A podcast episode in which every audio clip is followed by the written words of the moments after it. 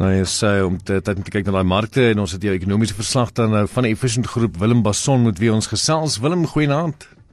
Hoe gaan dit? Hoe gaan dit? Maandag so by. Dit klink so mooi. Sirrel op die sake uur. Jy weet dit is regtig. Dit is sak op die tong en op die hart. Ek dink die enigste manne wat dit sak vat vandag nie, is die Sasol manne, Sasol sluit op uh, 117 rand en 4 sent en dit natuurlik as gevolg van hulle like Charles projek daar in in in Amerika. Hy uh, nog steeds gesluit en die manne blameer natuurlik Hurricane Delta daarvoor.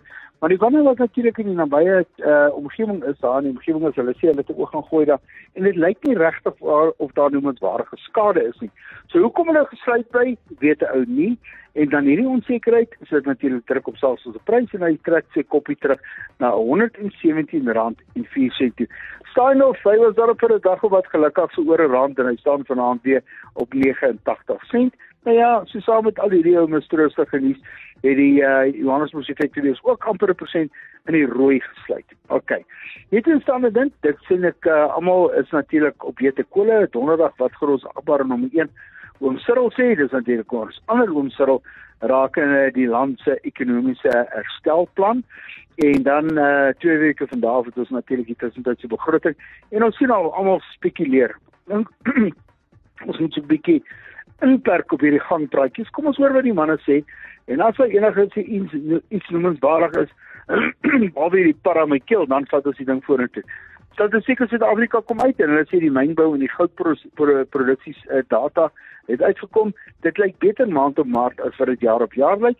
So met ander woorde, die wiele begin ook draai in die mynbou die goudsektor as ons kyk na produksie. Natuurlik interessant.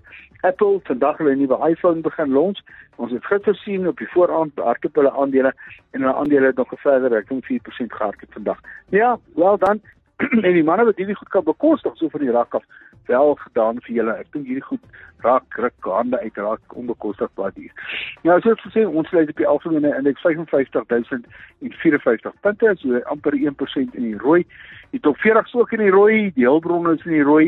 Die finansiële sektor is in die rooi, genoteerde eiendomme en goud in die rooi. Die enigste manne wat vandag net net in die groen was, 0,05 is die nywerheid sektor.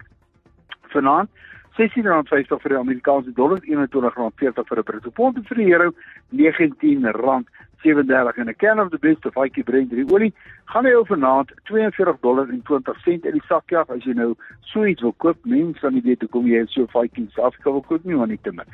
Nasdaq en die S&P 500 is natuurlik die markte wat ons kyk in Amerika, die een was in die rooi, S&P 500 en Nasdaq in die groen, die FTSE daar by die tannie in Engeland het in die rooi gesluit die dak van die kakkeraan, dit is die Duitse mark, die Franse mark ook beide in die rooi. En dan was die Hang Seng, dis natuurlik die mark in Hong Kong, hy was in die rooi vandag terwyl die Nikkei, China en die Aussies almal in die groen gesluit het. Nie teenstaande die feit lyk my ons het nou maar die uh, mark in in Hong Kong gevolg wat ook dan in die in die rooi gesluit het. Nou ja, dis dinsdag aand, maandag gaan dit verby, môre is 'n klein Saterdag. Altyd iets positiefs om uit te sien. En ek dink as my ouma wat my nou bel, sy is kaap seker van een van die dorpe daar in die opvangsgebied en is uitgebou vir dalk oor die kop. Maar ja, julle moet 'n wonderlike aand hê. Die piep piep is net by ouma. Right, jy moet geniet antwoord hom. Antwoord hom. Cheers vir hom. Bye. Bye. Is ook skoon by FM klank van jou lewe. Ek noem dit 'n verslag. Willem Bason van Efficient Groep.